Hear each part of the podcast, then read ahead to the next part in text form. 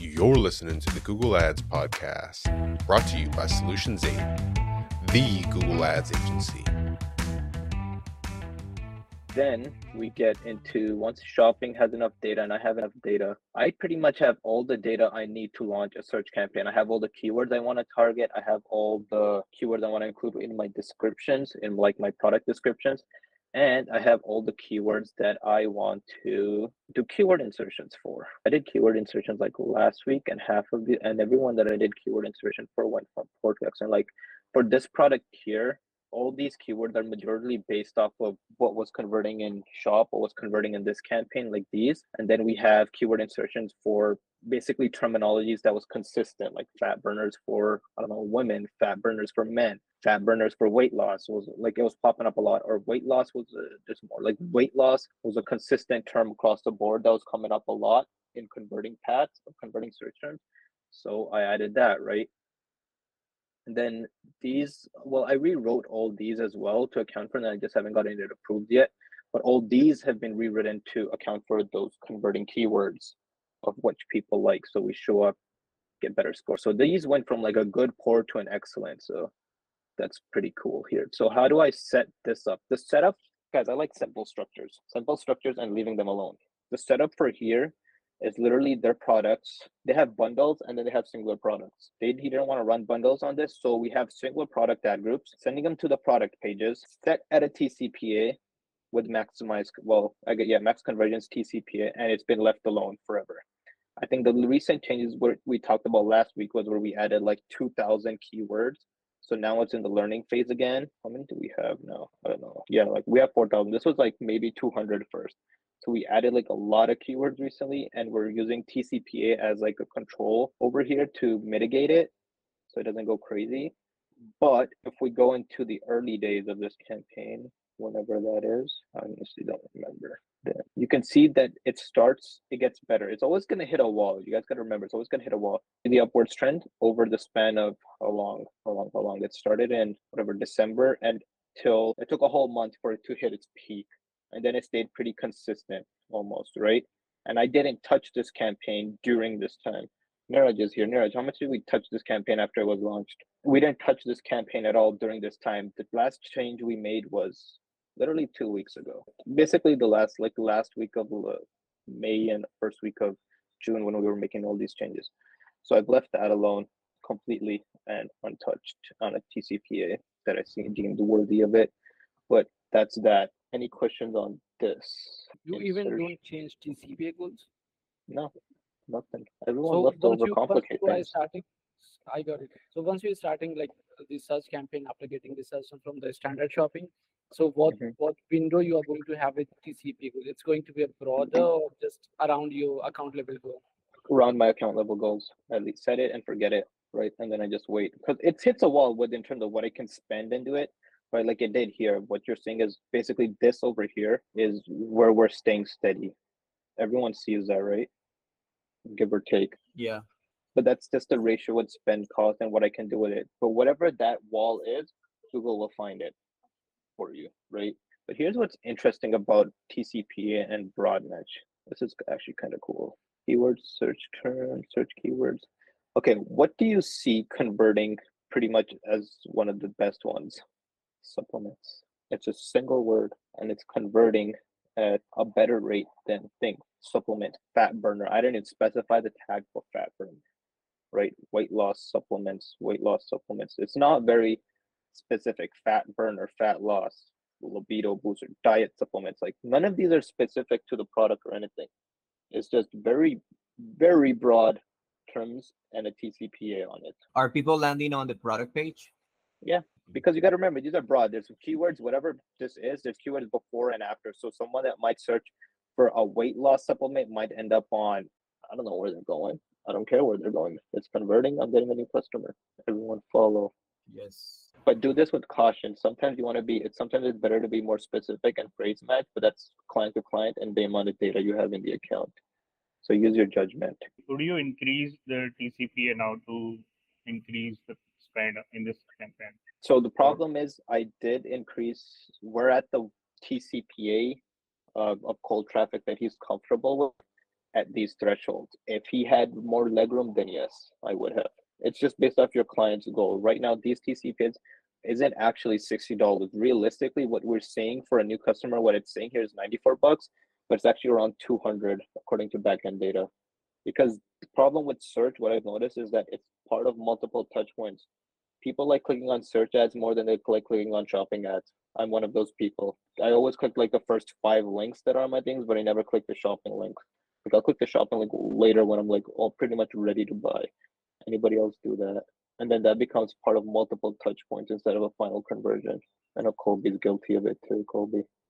You told me. Specifically, Could you say that again? Search is more of a support kind of network, in my opinion. It works well with cold too, but it's I've seen it been I've seen it be part of customer paths in the sense that it's longer customer paths than an actual one-click purchase kind of situation, where people like to click on it multiple times. Like I'm one of those people that'll click the search ads all the time, and once I'm familiar with a brand, and let's just say I'm looking searching weight loss supplements, right, and then I see their shopping ad, right, I'll click their shopping ad after. Oh, I saw this brand. Does that make sense? Yeah.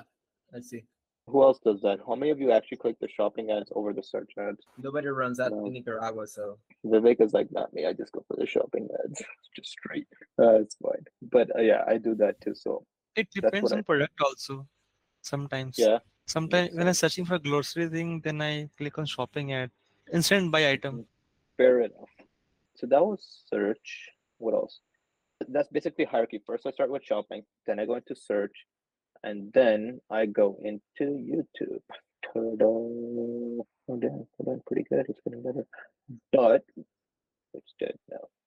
YouTube, I personally like the same setup per product in a single one, but because of the nature of the client, this one has to be set up per uh, individuals. That's my shopping campaign. So because it's just he spends money on certain products on some certain scenarios or situations, so it, we need more control of it. But I personally like these setup where it's like, look at this, it went up, up, up, up, up, and then it went down because I turned on optimized targeting. Don't do not optimized targeting as a bad test. I'm still testing it, but so far everyone that's tried it is having bad results. But I'm gonna test it for a little longer and see what happens for a week. But this is also on optimized targeting and it's just dead. But that's the moral of the story is just set it and forget it. Like this one, oh, how do I get my audiences for these? Okay, who wants to guess how I get my audience for these that I know will work?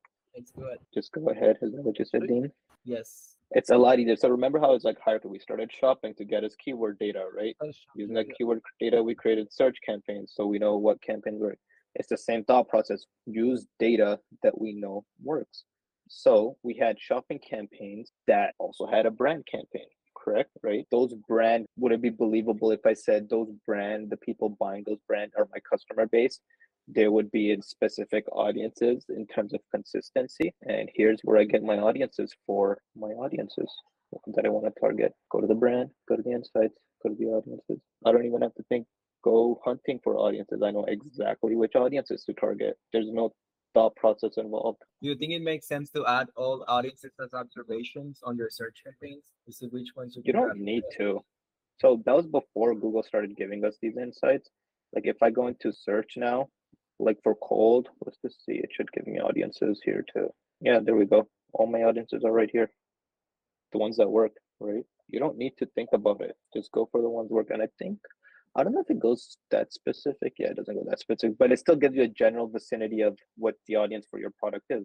Don't overthink it, right? So we have one we have so now we have a keyword audience because we know what keywords work for what product right and now we have audience well in market and affinity audience that we know work for their business you have two ad groups that you know are going to work right there given you have good creatives does that make sense That makes sense. And Right. if we want to target similar businesses, we can have the URLs from the auction insights as well. i mean i don't like doing that i just feel like these audiences are big enough like i don't know why people do that honestly because these audiences are how big affinity Six. I don't know, very big.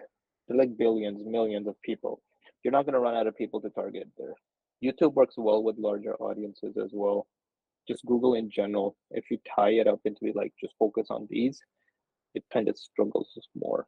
But that's my short summary of how to how I transition from the start phase to scale to different campaigns in larger accounts. questions, concerns, comments? Anybody actually like that? Was that useful? Yes, thank you for I liked it, and it was useful. Thanks, Colby.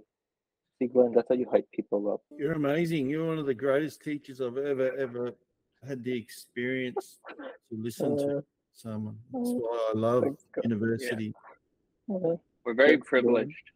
Yes. Each Uh, day I think, thank God. And Thanks, man. I try. the only thing, if you've got a brand new campaign and we don't have a lot of insights inside Google, you can actually go into analytics and do a search But for I found that like the analytics audience, I did that too. Like I used to do that, but the analytics audience and the Google audiences are very different in terms of overall. Like some of them are way off. But what you can do is if you're looking for, okay, all we need is one audience. So if you went into analytics, looked at audiences and sort by 12 months and look for audiences that have high conversion rates, like 2%, 3% conversion rate, Yeah. minimum 1,000 impressions.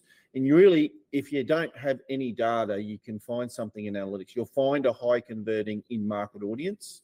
So in market audiences are probably the best intent type audiences other than keyword custom intent audiences. But that most of the stuff you will the signals we'll see inside Google AdWords anyway. Guys, the signals, you got to think of it this way. There's millions and billions of people for in each of these audiences, each of these keyword signals everywhere, right? It's just a matter of giving Google a starting direction. Like start here. It's not gonna stay there, Mm. obviously. It's always gonna explore more, but it's like start here kind of situation. Does that make sense? Like, who else has questions? Everyone's just a genius. I had one. What's up, Colby? Your Honor. Okay, I am a liker of grouping things together. I've had standard shopping campaigns like not work. I haven't run them individual. Like I like the idea of putting them individual because then you can like turn the dials and things are going well. But I've also liked grouping them together. But is it best, say if we're doing your method here, like at all costs, we want to re- basically not group them together if we don't have to. Like don't mix like top 20% versus like worst 80% or something into the strategy? Is that like, should that just be a separate strategy altogether? That's like a completely different strategy. I just like keeping them all together. Yes, there are times where like one product just starts spending and converting, and yeah, you do have to remove it. But majority, and like if that happens, like if you have a very large catalog and Google has to find products at some point, it, it will spend a good chunk of money on random products and try to convert it, which it won't. During those times, you do have to remove those products, like remove them completely. You don't want to just keep letting oh, that. Oh, someone said it's gonna work. No, you got to remove those. You got to let Google Okay. find the winners. But I don't like the thought process of splitting things out. I like shared data. And the reason I said this, the supplement client that I had that was running on all the one I was sharing was per product per ad group, right? What was interesting is we scaled that client from literally what was it like two thousand dollars a day to maybe twenty five thousand dollars a day in ad spend purely using that structure. What now? Here's what I said. I kept saying I keep saying what was interesting, but what basically was interesting was if one ad group was down one week, the other would cover for it in overall spend, overall conversions, and mm-hmm. everything, right? And it would it would give it a consistent scale across the board to the point where it would it was still scaling at twenty five thousand dollars a day, but we just decided to go to PMAX and try that again. But now we're split out. But you get my point. Yeah, I catch you. It just means I have to open my arms a little bit more, but that's okay. Like embracing hug. No, I like that. You're making me learn things. Yeah, Kobe. And it turns out I'm not always right, hour. as Glenn learned, has learned, and Abhishek gets to see. I'm not always right, like a lot of the time. Thanks for listening to the Google Ads podcast. For more ways to grow your business with Google Ads, you can subscribe to the Solutions 8 YouTube channel. If you enjoyed this episode, please share it with a friend. And if you'd like to work with the best Google Ads agency in the world, you can visit Solutions 8 at sol8.com.